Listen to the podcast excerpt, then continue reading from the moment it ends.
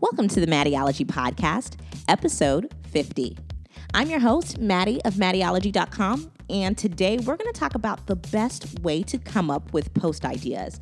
I am just like any of you guys. I know sometimes you can just get in a blogging funk. You don't know what the heck to talk about. You don't know what your audience wants to hear from you. You've just completely hit rock bottom and you have no idea what kind of content to come up with. So, I'm going to share a little secret with you and tell you how to come up with amazing post ideas. So, let's get started.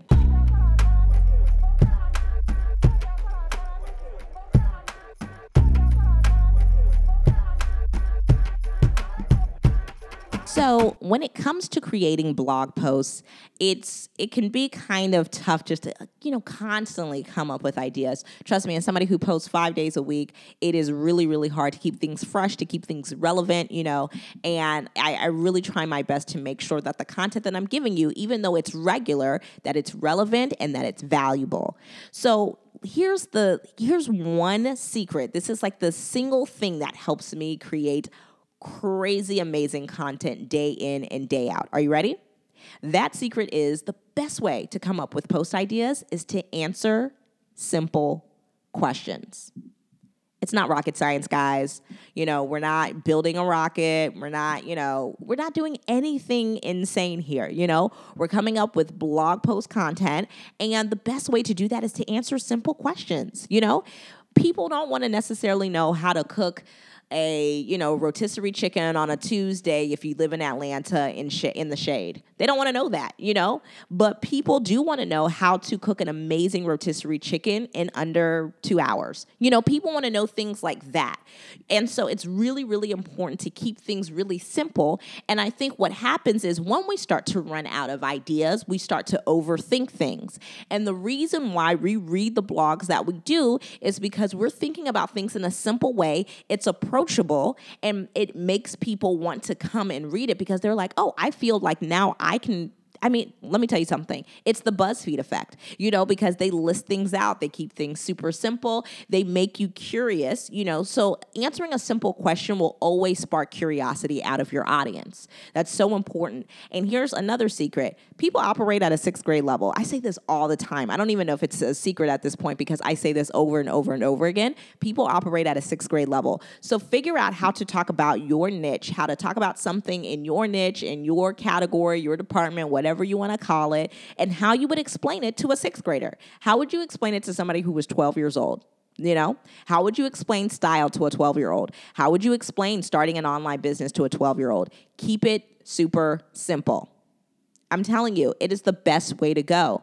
Now, another, uh, now you could go into a whole nother, you know, podcast episode where you could talk about how to name posts and what really makes people click things, you know? But again, it's just keeping it simple. Make things urgent. You know, when you keep things simple and urgent, you will drive your audience to your blog.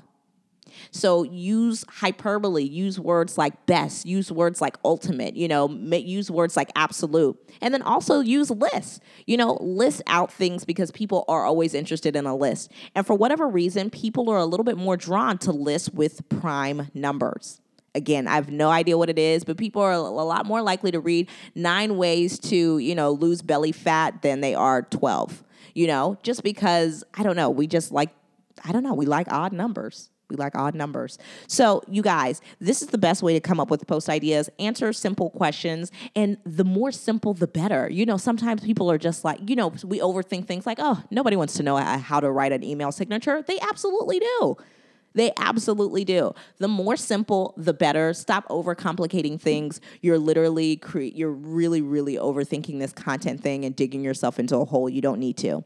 So think about the most simple things, look around, think about who you were 2 to 3 years ago, think about when you were first starting out and answer those simple questions and I'm telling you you will never run out of post ideas. I love it when you guys ask me questions. Be sure to send your questions to Ask Maddie at maddieology.com with your name, city, and URL so I can give you a shout out and possibly answer your question on the next podcast.